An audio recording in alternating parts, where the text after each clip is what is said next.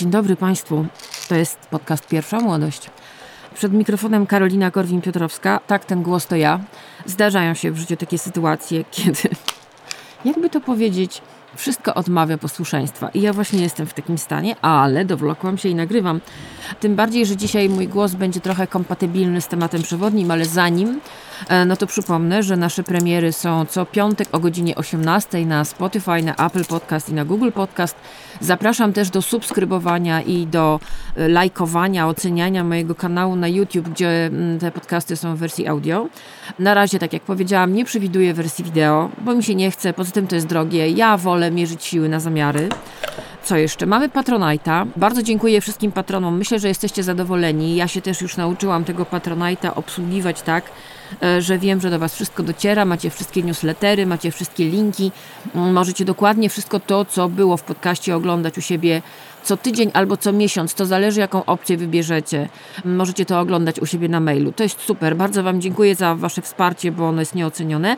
No i oczywiście nasz sponsor, brawo. The Candle Dust, czyli świece z kuleczek woskowych, absolutnie ekologiczne. Nie ukrywam, wczoraj jak już miałam jakieś 38 chyba stopni gorączki, to sobie zapaliłam taką świeczkę o zapachu lawendy. Jakoś mi się trochę lepiej niby zrobiło. Chcę w to wierzyć. A propos właśnie, zrobiło się lepiej. Proszę Państwa. Hmm. Dzisiaj będzie o starości. Dzisiaj będzie o tym, że uwaga, wszyscy umrzemy. Aha, wielka, naprawdę prawda objawiona, ale mam takie wrażenie, że niektórzy o tym bardzo zapominają. Żyjemy w dość chorych czasach, w których z jednej strony mówi się nam, że nie ma ageizmu i w ogóle wszyscy są fajni bez względu na wiek, a z drugiej strony, no właśnie, przyjeżdża do nas 80-letni prezydent Stanów Zjednoczonych ale o tym za chwilę. Like no właśnie, Joe Biden ma 80 na karku, no i przyjechał do Polski. Przyjechał do Polski, po drodze był w Kijowie, rzeczywiście no, zachował się trochę jak cowboy, bardzo mi się to podobało, odwaga, naprawdę. Pojechał do kraju, który jest w stanie wojny, w każdej chwili mogło się tam coś stać. No, on pojechał, spotkał się z Zełęskim, chodził sobie po Kijowie, słoneczko świeciło, to były piękne obrazy.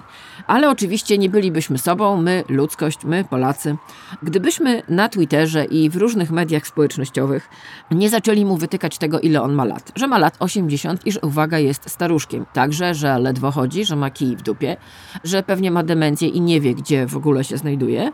No i że w jego wieku to już wnuki niańczyć i że w ogóle e, chodzi nie powiem jak i mówi nie powiem jak i że w ogóle jest starym dziadem, jest staruszkiem, który wpycha się tam, gdzie, gdzie nie musi.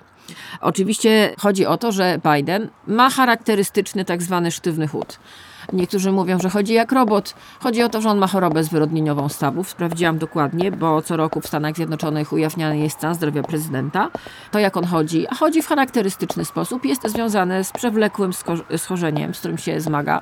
Facet ma osiemdziesiątkę, ale generalnie stan jego zdrowia, jak ujawniają lekarze, którzy badają go co roku i co roku ujawniany jest stan zdrowia prezydenta, jest zdrowy i energiczny, co zresztą było widać i naprawdę, no, trzeba przyznać, trzyma się fantastycznie. To jest człowiek, pamiętajmy, znowu powtórzę, ma osiemdziesiątkę. Ma za sobą dwie operacje, które no, były na granicy życia i śmierci. Ma za sobą różne choroby, które przeszedł. W dzieciństwie był jąkałą, zwalczył to, ale co spotkał się z reakcją otoczenia niezbyt fajną na to, że się jąka, to naprawdę jego.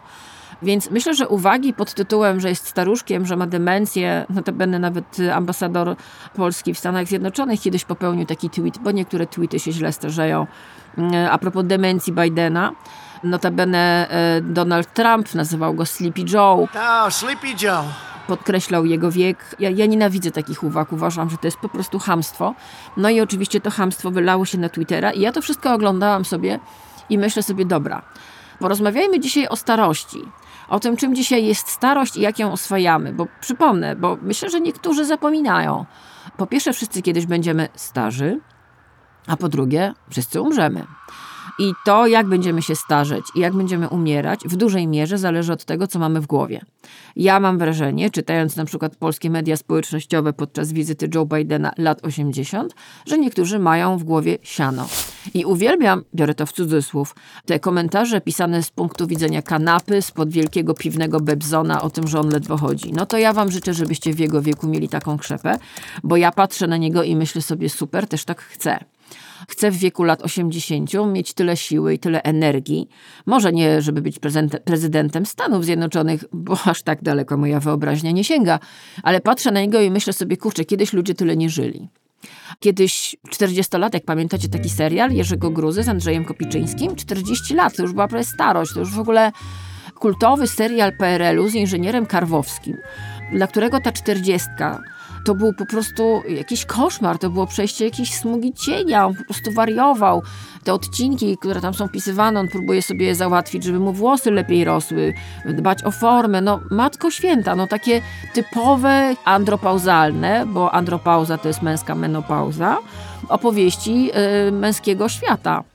My mamy rok 2023, w Polsce jest Joe Biden, i myślę, że trzeba oswoić zarówno słowo andropauza, jak i słowo menopauza, jak i słowo śmierć i starzenie się. To, że ktoś jest starszy, nie znaczy, że jest gorszy.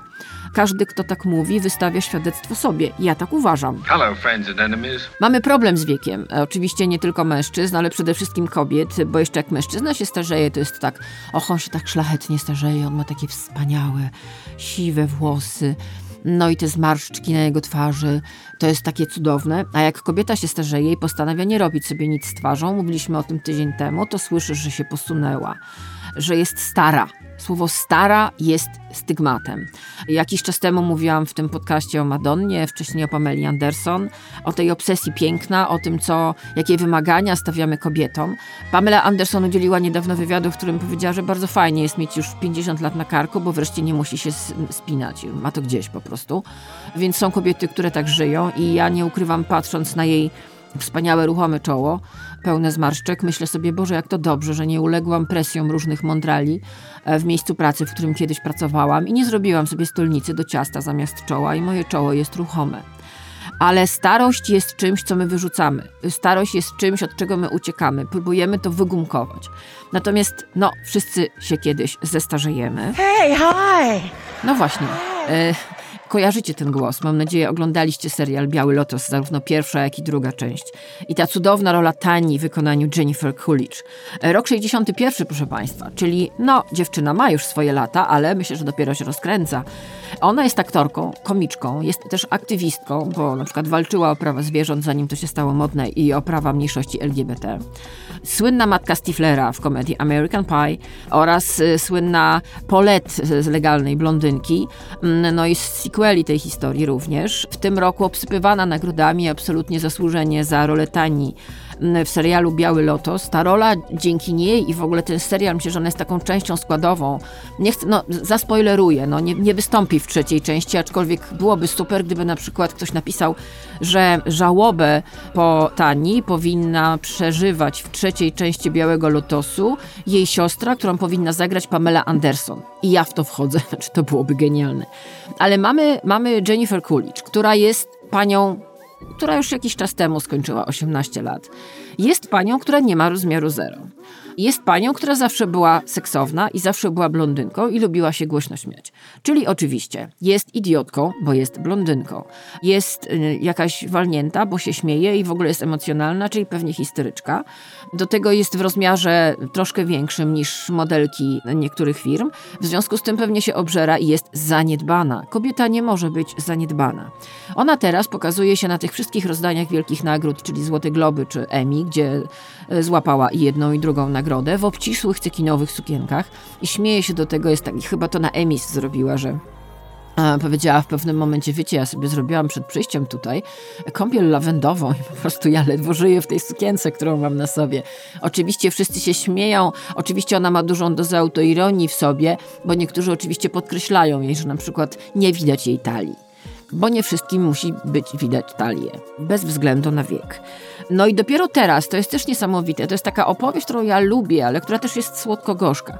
Bo z jednej strony mamy Jennifer Coolidge, która teraz obsypywana jest nagrodami. Jak ona powiedziała bodaj odbierając Złote Globy, nagle wszyscy ją zapraszają na imprezy. Kiedyś nie poznawali jej ludzie w ogóle, nie mieli z nią żadnego kontaktu, udawali, że jej nie ma i nagle te nagrody otworzyły przed tą kobietą, która po prostu żyła dzięki temu, że przyjaciele dawali jej jakieś rulki, dawali jej przetrwać. Ona mówi wprost o tym, że była niewolnicą swojego wizerunku. I nagle dostaje rolę w Białym Lotosie i nagle wszyscy odkrywają, że jest świetną aktorką, że ma ogromną dozę autoironii, że stworzyła fantastyczną postać, która momentami naprawdę ciągnie, zresztą ten genialny serial. I mamy kobietę, która teraz po 60 jest odkrywana. Nagle jest noszona dosłownie na rękach. Zasypywana nagrodami i nagle wszyscy mówią, Boże, jaka ty jesteś świetna, gdzie byłaś, kiedy cię nie było? Podejrzewam, że siedziała w domu i czekała na telefon, bo to trochę tak jest.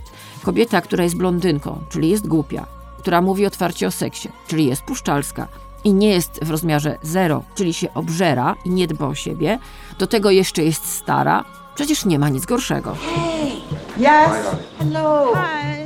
Yeah, could you take a photo of us? Yes. On the Vespa? For sure. You look so pink. Guess who I am? Uh, Watch, watch. I'm Monica Vitti. Ten fragment, y, który słyszeliście przed chwilą, to jest y, fragment serialu Biały Lotos, część druga. Jedna z moich ukochanych scen z udziałem Jennifer Coolidge, która czuje się jak Monika Vitti. Potem siada na wyspę razem ze swoim mężem, no i dzieją się tam różne rzeczy. Ten mąż zresztą też dziwny.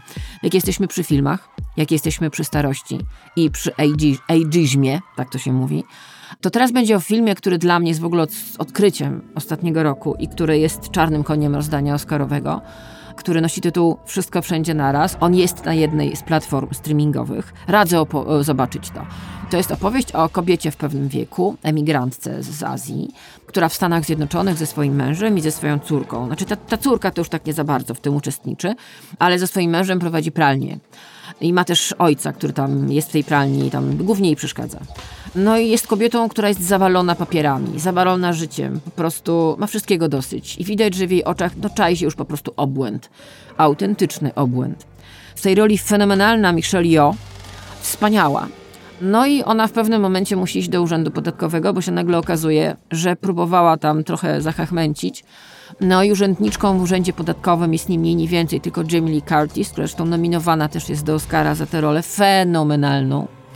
No i od tej wizyty w urzędzie podatkowym, gdzie Michelle Yeoh próbuje, jako Evelyn Wong, bo on, ta, postać gra w filmie Wszystko Wszędzie Naraz, ona próbuje wyjaśnić, dlaczego nagle y, są jakieś dziwne faktury związane ze śpiewem, teatrem i różnymi innymi rzeczami, a przecież ona prowadzi pralnię.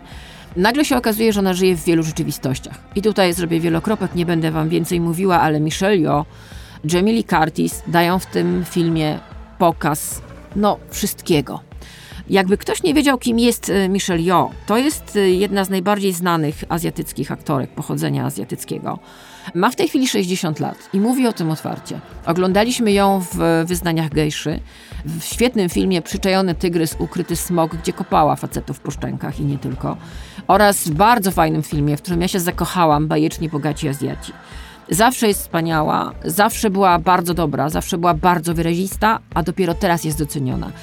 Oczywiście kwestia wieku jest bardzo ważna. Posłuchajcie, to jest fragment jej wypowiedzi na Złotych Globach. To jest o tym, ile ma lat i co się z tym wiąże. Posłuchajcie bardzo uważnie. I turned 60 last year. and I think all of you women understand this as the days, the years and the numbers get bigger.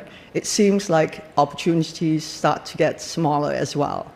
And I probably was at a time where I thought, well, hey, come on, girl, you had a really, really good run. You worked with some of the best people, Steven Spielberg, you know, Jim Cameron, and Danny Boyle, and so it's good. It's all good. Then along came the best gift everything, everywhere, all at once. Shut up, please. I can beat you up, okay? And that's serious. And I thank you, A24 Leyline, for believing in these two goofy, insanely smart, wonderful geniuses, the Daniels, who had the courage who had the courage to write about a very ordinary immigrant, aging woman, mother, daughter, who was the worst thing, trying to do her, her audit. She was being audited by the IRS, played by the most amazing Jamie Lee Curtis. I love you. Tak jak już powiedziałam, wszystko wszędzie naraz jest na jednym z serwisów streamingowych. Radzę Wam sobie obejrzeć to i porwać się tej niesamowitej narracji i porwać się tym wspaniałym aktorkom, przede wszystkim właśnie Jamie Lee Curtis i Michelle Yeoh. 60, 70 na koncie i okazuje się, że można. Wszystko można, bo to jest naprawdę w naszej głowie i to nie jest jakiś bullshit. No dobrze. To teraz może, może jakaś książka. I tak sobie pomyślałam, wiecie, w związku z tym wszystkim, co się dzisiaj dzieje, co ja bym chciała Wam polecić? Ja mam taki stosik u siebie na biurku, takich książek, które chciałabym Wam pokazać w tym podcaście. I ta książka, którą trzymam teraz w ręku, Powiedz, że mnie kochasz, listy Remarka do Marleny Dietrich, leżała na tej kupce książek od samego początku, bo to jest piękna książka. To może najpierw w takim razie posłuchajmy. To jest rok 1972. Marlena Dietrich e, nagrywa swój występ telewizyjny. Dostała za niego prawdopodobnie około 250 tysięcy dolarów. Marlena, e, no, wtedy jest już panią w pewnym wieku. Te nagrania były robione w listopadzie 23 i 24 listopada 1972 roku. Te specjalne kostiumy, które tam są na, podczas na, te, tego nagrania, specjalne światło na bardzo bardzo o to dbała, ponieważ wiedziała, mówiłam wam o tym e, tydzień temu, że światło może potwornie zniekształcić twarz kobiety. Ona była dość czuła na punkcie swojego wyglądu i miała świadomość, że jej twarz to jest coś, co jest warte miliony, ale też coś, co wymaga fantastycznego oświetlenia. No i ten występ niesamowity, wspaniały.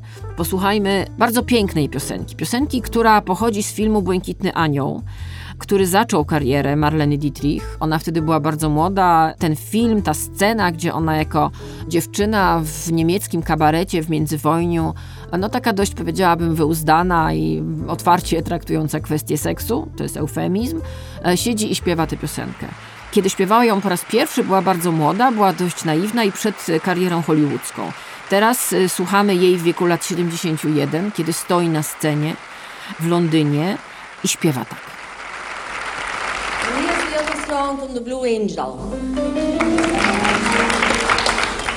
Falling in love again. Never wanted to. What am I to do? I can't help it. Love's always been my game. Play it how I may. I was made that way. I can't help it.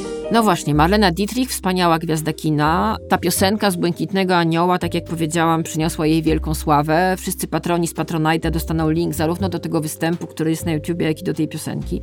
Warto posłuchać i pozobaczyć, jak kiedyś robiono e, występy telewizyjne. Warto zobaczyć jedną z największych gwiazd w historii kina i estrady, która daje z siebie wszystko, Wydaje się nam, że nie daje wiele, bo stoi, nie macha, nie fruwa, nie ma piór, a po prostu stoi i jest i ma 71 lat. Dzisiaj będę zaznaczała, kto ile ma lat, jeżeli chodzi o bohaterów tego podcastu, bo myślę, że to jest ważne. Ona śpiewając tę piosenkę miała 71 lat. Jeszcze trochę o Marlenie, bo myślę, że ona nie jest za bardzo znana w dzisiejszych czasach i bardzo mnie to boli. A ja jestem turbofanką Marleny Dietrich. Nawet kiedyś miałam okazję oglądać jej kostiumy w Berlinie. I ta suknia, w której ona wystąpiła podczas tego recitalu, którego fragment słyszeliśmy e, w 1972 roku, e, była też na tej wystawie. Ona była niesamowita, ponieważ te suknie były suknie, wszystkie te smokingi, najważniejsze kostiumy Marleny Dietrich były wystawione na manekinach oczywiście jej rozmiaru, więc ja z pewnym zdziwieniem zauważyłam, że ona nie była zbyt wysoka, ale że była, miała fenomenalne proporcje ciała, miała dość wyrazisty biust, i małe stopy. I ta suknia naprawdę jest obłędna. Tak jak Marlena lubiła, ona była świetlona, doskonale stała w gablocie, nie można było jej dotknąć, ale robiła ogromne wrażenie. Dobrze, wróćmy do Marleny, wielkiej gwiazdy światowego kina, która no, była otwarta i była rewolucjonistką, zanim to się stało modne, ponieważ ona otwarcie przyznawała się do swojego biseksualizmu. E, między innymi miała romans z Mercedes de Acosta, romansowała z Ernestem Hemingwayem, z jednym z najsłynniejszych pisarzy świata którego uwielbiam. Romansowała też Jean Gabenem z Igo Symem. Kiedy przyjechała do Warszawy, uległa fascynacji Zbyszkiem Cybulskim. To jest słynna historia o tym, jak no, była pod ogromnym wrażeniem naszego gwiazdora kina. Była to kobieta bardzo odważna, zdeklarowana antynazistka, mimo propozycji Goebbelsa, żeby przyjechać do Niemiec i stać się twarzą nazizmu i faszyzmu. E, zdecydowała się odmówić, co naraziło ją na dość trudne i smutne konsekwencje, że tak powiem, bo ona wywołała absolutną wściekłość w III Rzeszy wtedy była takim bohaterem do opluwania numer jeden. Uznano, że y, wypowiedziała się, jakby opowiedziała się przeciwko swojej ojczyźnie, co zresztą Niemcy, nie, czego Niemcy nie mogą wybaczyć jej, niektórzy myślę, że nawet do dziś. Przez to w Niemczech nienawidzono ją jeszcze wiele lat po wojnie. Ona miała wielki problem, znaczy Niemcy miały z nią problem, to nie ona miała problem, ale była też bardzo odważna. Dzisiaj mówimy o Bidenie, który pojechał do Kijowa, który jest miastem frontowym, który jest w stanie wojny. Marlena Dietrich, wyobraźcie sobie, pod koniec inwazji amerykańskiej do, na Europę, kiedy już kończyła się II wojna światowa, po prostu jechała z żołnierzami na front i była z nimi no, ramię w ramię. Też mogła zginąć, ale pojechała, bo chciała uczestniczyć w tym, chciała to zobaczyć i chciała być blisko tego, jak tworzy się historia. Tak jak mówię, jej jedną z większych miłości Marleny Dietrich wspaniałej osoby. Mogę o niej mówić godzinami, więc z góry Was przepraszam, jeżeli tak nad nią się pochylam, ale to jest dla mnie fascynująca postać. Jeżeli jest ktoś, kto mnie absolutnie fascynuje, to jest właśnie Marlena Dietrich. Jedną z jej miłości życia romantyczną był Erich Maria Remarque. Teraz odkurzamy jego i bardzo dobrze za sprawą filmu Na Zachodzie bez zmian, który no, ściągnął wszystkie ważniejsze nagrody BAFTA, który jest nominowany do Oscara i który jest na Netflixie i który powinniście zobaczyć. Erich Maria Remarque to wielki pisarz niemiecki, na którym ja się wychowałam. Ja mam wszystkie książki Remarka, tak jak mam wszystkie książki Trumana Capote. Myślę, że jego styl, gdzieś jakoś jego emocjonalność, jego głębokie serce bardzo mnie ukształtowały. I długo nie miałam pojęcia, że on wymieniał e, listy miłosne z Marleną Dietrich. No i słuchajcie, wyobraźcie sobie sytuację, że dopiero w 2001 roku w Niemczech opublikowano te listy. To jest fascynująca literatura miłosna, która e, została wydana również w Polsce. Niektórzy uważają, te, aha, kiedy te listy powstały. Ta korespondencja pochodzi głównie z lat 1937-1940. Niektórzy uważają, że to jest w ogóle najlepsze, co napisał kiedyś Erich Maria Remarque. Ja myślę, że łuk triumfalny to przebije, ale dobra, niech będzie. Dlaczego dzisiaj Wam chcę to poczytać? Dlatego, że żyjemy w czasach, kiedy wysyłamy do siebie SMS-y, wysyłamy do siebie emotki. Mm, nie wiem jak wy, ale się pozbyłam z mojego życia znajomych, którzy chcieli ze mną korespondować i kontaktować się wyłącznie internetowo. Stwierdziłam, nie, przepraszam bardzo, istnieją dla mnie granice absurdu i ja nie chcę tego po prostu. Ale są ludzie, którzy się w tym zamykają. Myślę, że już dzisiaj nikt nie pisze listów miłosnych, a szkoda. I czytałam, właśnie przygotowując się do tego podcastu, wczoraj w jakiejś gorączkowej malignie czytałam te listy i pomyślałam sobie, Boże, jakie to jest piękne. I pisali to ludzie dojrzali, co też jest ważne. To nie pisali nastolatkowie, to pisali ludzie, którzy już mają za sobą jakieś tam doświadczenia, przeżycia, emocje, romanse, serce nieraz już kleili, ale to jest takie piękne. To jest takie piękne, no dobrze. Co ja wam będę mówić? Ja wam przeczytam. Dobra, mam tu zaznaczone. Uwaga. Erich Maria Remarque do Marleny Dietrich to jest 1939 rok. E, list pisany do Beverly Hills, do Marleny Dietrich. Ostatni dzień roku, kochanie, naszego pierwszego prawdziwego roku, który bardziej ociąga się z odejściem niż wszystkie pozostałe. Ostatnie tygodnie tego roku rozbiły mnie i wypaliły. Gdy jesienią w moje członki powróciły siły, chciałem wystawić się na próbę i tutaj, w całkowitej samotności, bez czyjegokolwiek towarzystwa, chciałem zmierzyć się z sobą. Z sobą takim, jakim byłem i takim, jakim być chciałem i być powinienem. Chciałem poddać kontroli każdą część mojego ciała, na ile jest zdolna do życia, a potem nadać jej taką moc i miękkość, jakiej potrzebuje. Nie chciałem nic pozostawiać przypadkowi. Sam chciałem zostać swoim osobistym przypadkiem. Tak zrobiłem nie oszczędzałem się. Dokonałem generalnej inspekcji. Okazała się lekka i ciężka. Lekka, bo wszędzie pod spodem tego, co obumarło, już wyrastało nowe. Ciężka, ponieważ byłem sam, a nie chciałam być sam. I dalsza część tego listu. Boże, jak kiedyś ludzie kochali. Piękne, nie? Dalej. Kochałem cię, gdy ciebie dotknął taki smutek, a ty podrywałaś się w poszukiwaniu ukojenia poza sobą. W czyjejś twarzy, w geście odrzucenia głowy, w śmiechu, w kroczeniu po rozgrzanym słońcem piasku. Byłaś piękna, gdy biegłaś tak bez tchu, ty wiecznie zagrożona, gdy przezwyciężałaś go, a twoje pragnienia wyprzedzały cię galopem, jak stado białych koni. Nie mogłem robić nic innego, jak tylko chronić cię przed upadkiem i istnieć. Istnieć, bo wiedziałem, że wrócisz o zmierzchu, zmęczona, zawiedziona i sama. Hmm. Czy ktoś dzisiaj tak pisze o miłości? Myślę, że nie. No dobrze, idziemy dalej. Tu mamy list z grudnia z 1947 roku. Erich Maria Remarque do Marleny Dietrich. Książka pod tytułem Powiedz, że mnie kochasz. Listy Remarka do Marleny Dietrich. Link do tej książki. Ja nie wiem, czy ona jest gdzieś do dostania, ale moi patroni z Patronite'a dostaną to jak zwykle. Będę szukała dla was tej książki. Warto ją poczytać. Dobra. Moja słodka.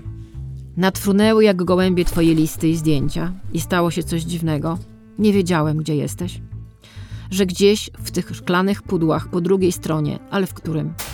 Nie miałem też adresu Kucura, ani chciałem pytać w hotelu Croyden, tym teatrze działań wojennych. Aż w końcu wpadłem na najprostszy pomysł, że zapytam Torbergów. Dlatego dopiero teraz masz ode mnie wiadomość.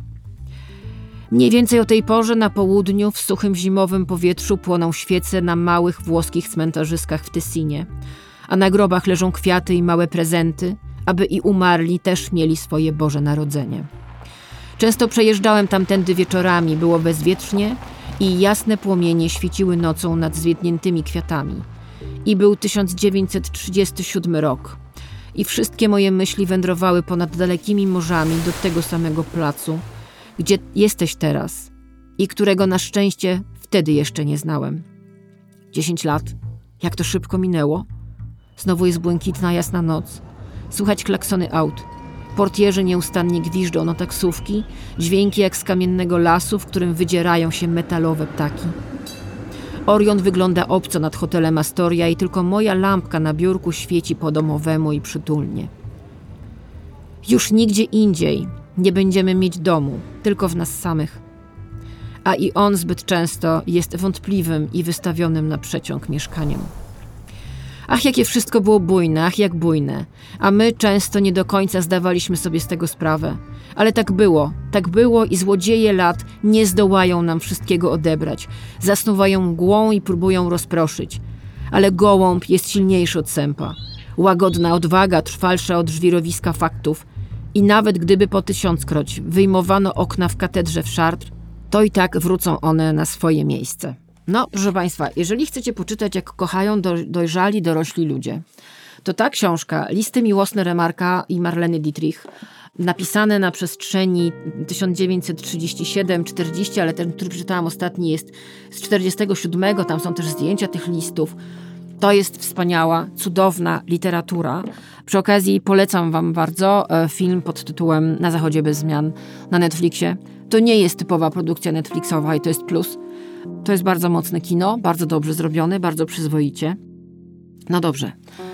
E, no to w takim razie ci ludzie, o których mówiłam wam przed chwilą, czyli wielki niemiecki pisarz Erich Maria Remarque i wielka niemiecka gwiazda Marlena Dietrich kochali się bardzo. To był wielki romans, romans ludzi dojrzałych, romans ludzi, którzy podjęli decyzję o tym, że będą ze sobą romansować. Romanse są fajne. A kiedy zorientowaliście się, że wasi rodzice uprawiają seks? Jak to było z tym, że daliście przyzwolenie, jeżeli w ogóle, swoim rodzicom na uprawianie seksu? Hmm? Jak to jest z tą akceptacją bądź jej brakiem tego, że ludzie uprawiają seks w wieku dojrzałym i że generalnie seks jest fajny bez względu na numer PESEL? No właśnie, w Polsce mamy z tym wielki problem, choć myślę, że powoli, za chwilę dam wam przykłady, coś zaczyna się zmieniać. To może jakieś fanfary? Jest taki serial Planeta Singli w Kanal Plus i tam jest odcinek Władek i Halinka.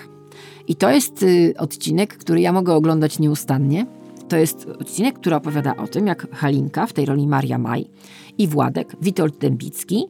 On jest wdowcem, ona jest samotna. E, Halinka jest przebojowa, on jest taki bardziej wyciszony i e, wnuk Władka zakłada mu na planecie singli profil randkowy. No i dzięki temu Władek poznaje Halinkę. No i Halinka jest taką przebojową kobietą, która widzi tego Władka.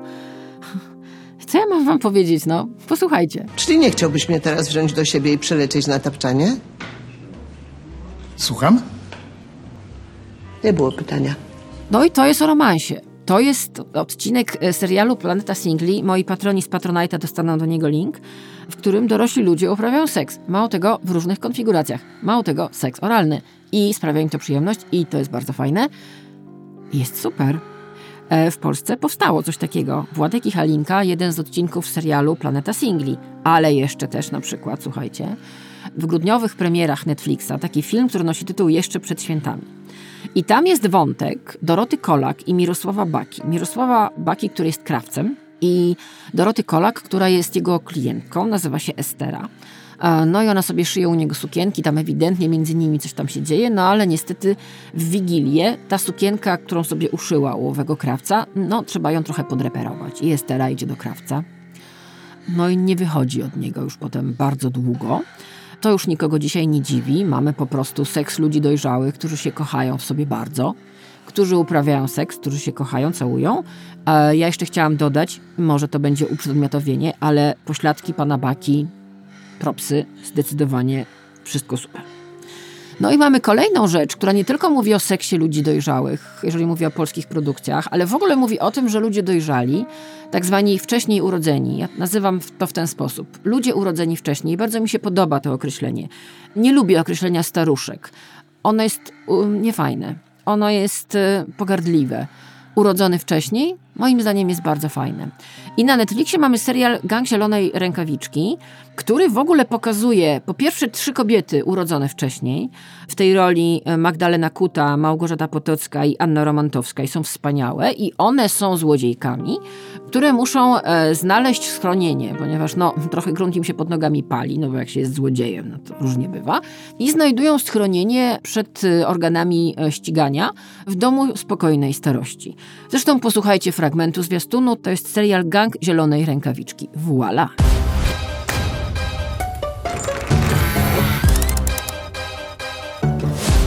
Łatwo przyszło, łatwo pójdzie. To właśnie ten tatuaż jest kluczowym dowodem w sprawie, który może doprowadzić nas do schwytania gangu zielonej rękawiczki. To zrób nowy, który zakryje ten stary i tak jest brzydki. Sama jesteś brzydka. Plan B.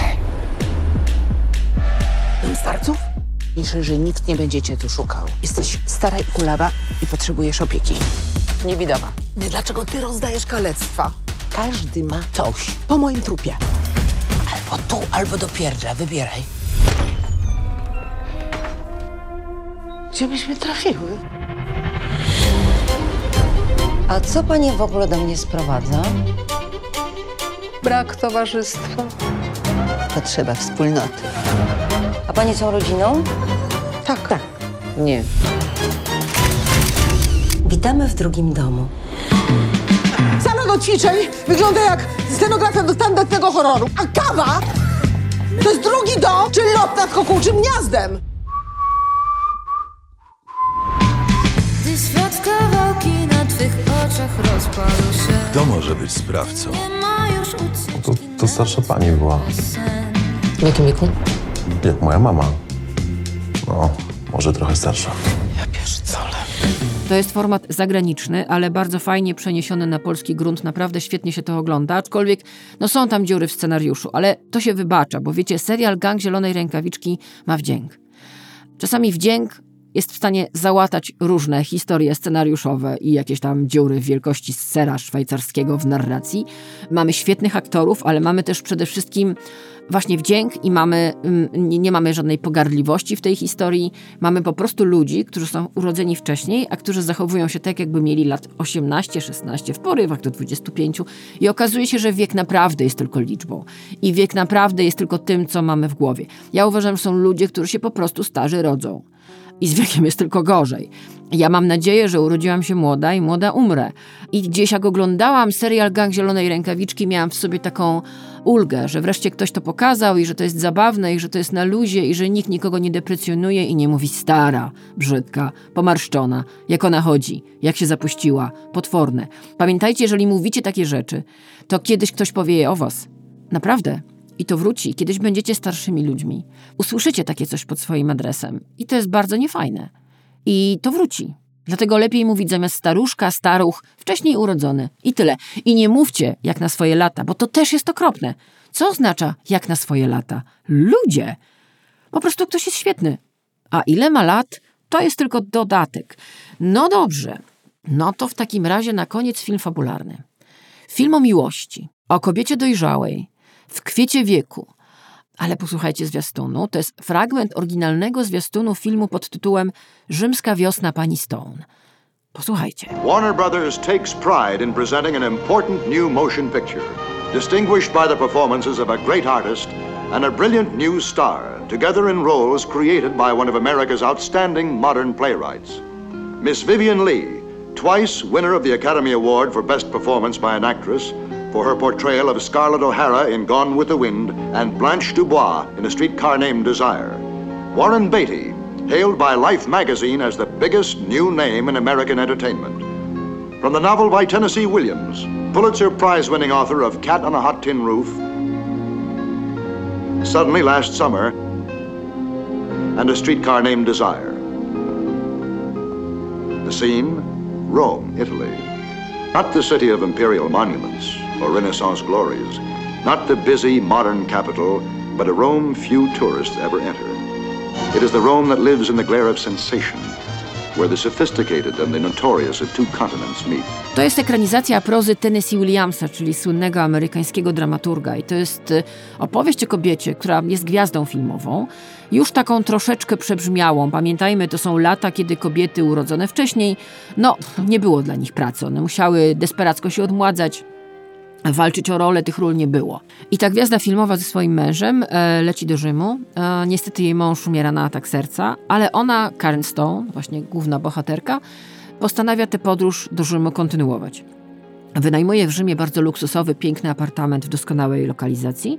Zwiedza miasto, no ale no wiadomo, ile można samotnie zwiedzać miasto, aczkolwiek ja siedziałam kiedyś w Rzymie 10 dni i łaziłam po prostu z buta, ale to był mój plan, odkąd skończyłam 10 lat i w końcu udało mi się go spełnić, żeby z buta samotnie z aparatem fotograficznym po prostu schodzić wieczne miasto. Ale to, są, to był mój pomysł. Wracamy. Rzymska wiosna pani Stone, jakby ktoś nie wiedział i teraz właśnie włączył. No i ona, ta pani Stone, poznaje niejaką kontessę. Kontessa jest taką rajfurą, powiedzielibyśmy trochę burdelmamą, która otoczona jest zawsze pięknymi młodymi chłopcami. Ci chłopcy są do wynajęcia. Ci chłopcy są do wynajęcia głównie właśnie dla bogatych wdów, dla kobiet, które się nudzą, dla arystokratek, które potrzebują e, jakiegoś, jakiejś odnowy w swoim dość nudnym związku. No i oczywiście z, udaje jej się połączyć panią Stone z niejakim Paolo. No i to jest y, kobieta y, w średnim wieku, urodzona wcześniej, która, no nie mówię, że zakochuje się w tym chłopaku, ale ten żigolak, bo ona niby wie, że on jest żigolakiem, on zaczyna zajmować dość ważne miejsce w jej życiu. I to jest piękna opowieść, bardzo mocna i bardzo emocjonalna. W filmie Rzymska Wiosna Pani Stone, jak już słyszeliście w zwiastunie, w tej pierwszej wersji, bo są dwie, on na razie mówimy o pierwszej, grała Vivian Lee, która Sama zmagała się wtedy z różnymi emocjonalnymi historiami, miała zresztą problemy natury psychicznej, o czym dzisiaj już, dzisiaj już o tym wiemy. I ona gdzieś trochę zagrała siebie, kobietę, która bardzo bała się upływu czasu, która bardzo bała się samotności i bardzo bała się tego, co się z nią stanie kiedyś. I ten młody chłopak, którego grał Warren Beatty, który bardzo fajnie tam sobie daje radę, to są początki jego kariery. On za chwilę stanie się głównym obiektem pożądania Hollywood. Absolutnie przystojny mężczyzna. I on ją na początku traktuje jako ofiarę, kolejną kobietę na swojej drodze i, i on jest taki dość chłodny w stosunku do niej. A ona w pewnym momencie odkrywa, że może coś do niego czuje, ale wtedy już niestety ona ma 50 lat. No ja też tyle mam. No i rzeczywiście czuję się źle. No nie będę wam opowiadać, co jest dalej, ale łatwo się domyśleć, co będzie dalej w tej historii, kiedy kobieta w wieku 50 lat spotyka bardzo młodego chłopaka, a do tego jeszcze miała męża, który był w ogóle starszy od niej 20 lat, więc jakby jej życie emocjonalne, erotyczne, już nie będę to wnikała, na pewno no nie należało do zbyt, powiedziałabym, wybuchowych.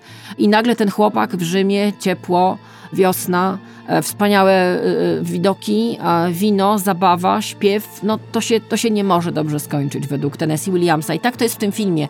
Radzę wam zobaczyć, moi patroni z Patronite'a dostaną ten link, ale słuchajcie, w 2003 roku powstała nowa wersja tego filmu, i to jest, tutaj wystąpili w zupełnie nowi aktorzy. I słuchajcie, w 2003 roku w Karen Stone wcieliła się, i teraz trzymajcie się mocno, Helen Mirren.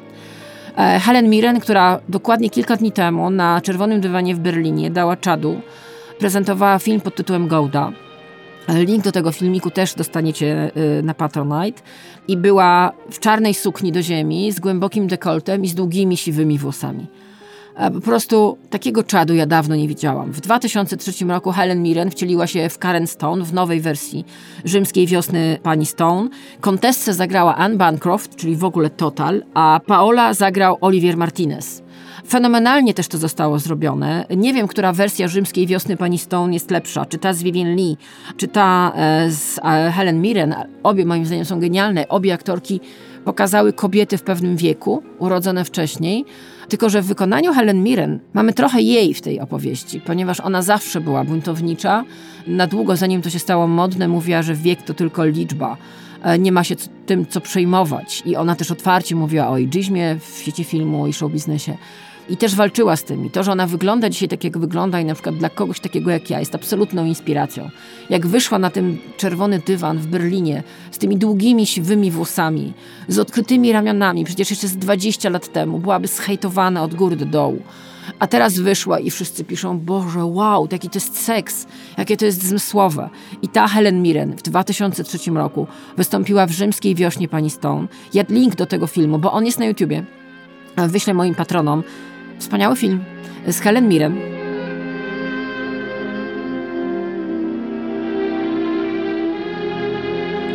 No i tak na... O, widzicie, już mi głos siada i to jest sygnał do tego, że trzeba będzie kończyć, ale nie byłabym sobą, gdybym nie powiedziała wam o tym, że patroni na Patronite dostaną e, linki do filmów, e, co się wydarzyło w Madison County, czyli fenomenalnej opowieści romansowej między Meryl Streep i Clintem Eastwoodem. Wspaniały film, jeden z najpiękniejszych romansów ludzi dojrzałych, ale też dostaniecie link do filmu Lepiej późno niż później. Lepiej późno niż później to jest rok e, 2003 i to jest, słuchajcie, moment przełomowy w kinie w moment przełomowy w kontekście tego, o czym Wam dzisiaj mówię, czyli o starości, o ciele, o akceptacji seksualności osób starszych i w ogóle, że osoby starsze funkcjonują i nie są staruszkami przywiązanymi do balkonika. Otóż, tam pojawia się motyw y, romansu, zauroczenia Jacka Nicholsona i Diane Keaton. I tam jest scena, pierwsza scena z nagą kobietą urodzoną wcześniej w kinie. Ona nie jest nastolatką i jest nago. Uwaga, tak zareagowali. Sorry. God, am I to jest film Lepiej późno niż później, który w ogóle opowiada o tym, jak wygląda relacja między osobami urodzonymi wcześniej. Tam się zresztą też pojawia Keanu Reeves w roli takiego chłopaka, który jest zafascynowany Diane Keaton. No ja mu się nie dziwię, bo ona jest fantastyczna. Ale generalnie to jest w ogóle opowieść o różnych relacjach damsko-męskich. To było zrobione jako taka niezobowiązująca komedyjka, ale po latach, kiedy to się ogląda, 20 lat później, to to jest naprawdę przełomowy film. I Diane Keaton z Jackiem Nicholsonem wykonują tam coś, za co ja jestem ich wdzięczna 20 lat później, bo otwierają mi drzwi do tego, że moja seksualność jest fajna bez względu na wiek. Jest też jeszcze jeden serial na Netflixie, chyba się już domyślacie, który pokazuje, że nasza seksualność i nasze ciało i nasze życie jest bardzo fajne bez względu na wiek. To jest serial Grace and Frankie. Siedem sezonów. W rolach głównych Jane Fonda i Lily Tomlin. One się poznały wiele lat temu, są w życiu prywatnym przyjaciółkami i grają tutaj, rzeczywiście widać między nimi fenomenalną chemię. I to jest historia między innymi o tym, że dwie kobiety, które przyjaźniły się ze sobą całe życie, jedna z nich jest kosmetyczką, druga jest nauczycielką sztuki, wiodą sobie spokojne życie ze swoimi mężami, aż pewnego dnia ich mężowie informują ich, że się w sobie zakochali, e, że chcą wziąć ślub, no, że trzeba będzie wziąć rozwód, podzielić majątek, no i żebyśmy żyli długo i szczęśliwie. I te dwie kobiety na naszych oczach próbują poukładać swoje życie. E, Jednym z wątków tego układania nowego życia jest założenie firmy i ta firma będzie produkowała wibratory e, dla kobiet w wieku Jane Fondy i Lily Tomlin. Posłuchajcie. How do I explain to my children that their grandma makes sex toys for other grandmas? I'll tell you what you can tell them, honey. We're making things for people like us because we are sick and tired of being dismissed by people like you. Mic drop. Let's go home. I to jest też e, jeden z momentów przełomowych. Zresztą Jane Fonda mówi, że od e, momentu emisji tego odcinka, no, a to jest sam początek e, serialu, sam początek w ogóle funkcjonowania tego serialu w przestrzeni publicznej. E, ludzie wysyłali jej masowo różne wibratory i w ogóle stała się taką niby ekspertką, biorę to w cudzysłów od zabawek erotycznych. Nie ma w tym nic złego, zabawki erotyczne są spoko. Pamiętajcie, dopóki nikogo nie krzywdzicie, możecie robić różne rzeczy, dopóki nie sprawiacie komuś bólu bez jego zgody, to jest okej. E, Pamiętajcie, podstawą jest wzajemna zgoda. Więc wracając do Grace and Frankie, tam jest ten motyw e, produkowania wibratorów e, dla kobiet e, w pewnym wieku. Te wibratory są w takim lawendowym, bardzo fajnym kolorze i wyglądają naprawdę super. I to jest też moment przełomowy. To trafiło na Netflix. Cały świat to ogląda. Dla mnie to jest taki jeden z ukochanych seriali, kiedy jest mi zimno, źle i tak jak było mi właśnie ostatnio, gdzie już czułam, że moje gardło, słyszycie to, za chwilę przestanie w ogóle funkcjonować, to będzie po prostu jakaś mogiła i masakra, to sobie puściłam Grace and Frankie i powiedziałam sobie, kurde, życie jest dobre, chcę być taka jak ona. To był James Stewart, proszę Państwa. Y, Już kończymy, bo mi gardło wysiada. Dzisiaj było o starości. Zaczęło się od tego, że Joe Biden ma 80 lat i ośmiela się być aktywnym mężczyzną e, w kwiecie wieku, który jeszcze, myślę, może dużo nam pokazać i jest super kowbojem. I ci, którzy mówią o nim, że jest staruszkiem, że ma demencję i nie wie, gdzie jest, Chciałabym, żeby usłyszeli to, co oni mówią o nim, kiedy będą mieli jego lata, żeby w ogóle po pierwsze dożyli i żeby to usłyszeli. I żeby zrozumieli, jak to jest słyszeć coś takiego. To jest tak gówniane, że aż szok. Wszyscy kiedyś umrzemy. Zanim umrzemy, będziemy się starzeć. No sorry, taka jest kolej rzeczy. Dzisiaj było o tym. Premiera tego odcinka jak zwykle o godzinie 18 w piątki. Zapraszam na mojego Patronite'a. Wasze, wasza pomoc, wasze wsparcie jest bardzo ważne, bo dzięki temu możemy funkcjonować, nagrywać, udźwiękawiać. Słyszycie? Masakra. Dziękuję mojemu sponsorowi The Candle Dust. Pójdę do domu i zapalę sobie świecę lawendową, bo naprawdę jakoś sobie muszę to życie ułatwić. Moim wydawcą jest Mateusz Nowosad. Nagrywaliśmy w studiu Silent Scream. Słyszymy się za tydzień. Ja teraz idę leci- leczyć gardło. Przypomnę moi patroni z Patronite'a, ale uważajcie, jakie progi e, wykupujecie, bo to jest też bardzo ważne. Patroni będą mieli linki do konkretnych rzeczy, będą mieli rodzaj podsumowania tego odcinka, który został nagrany, plus ekstrasy. Bo myślę, że wrzucanie wam ekstrasów też jest fajne i tam możecie liczyć na takie specjalne prezenty ode mnie. To był podcast Pierwsza Młodość, który przygotowała i prowadziła Karolina Korwin-Piotrowska. Ja już się z wami żegnam. Idę leczyć gardło, idę leczyć kortań. Bądźcie zdrowi, bezpieczni, szczęśliwi. Do usłyszenia za tydzień.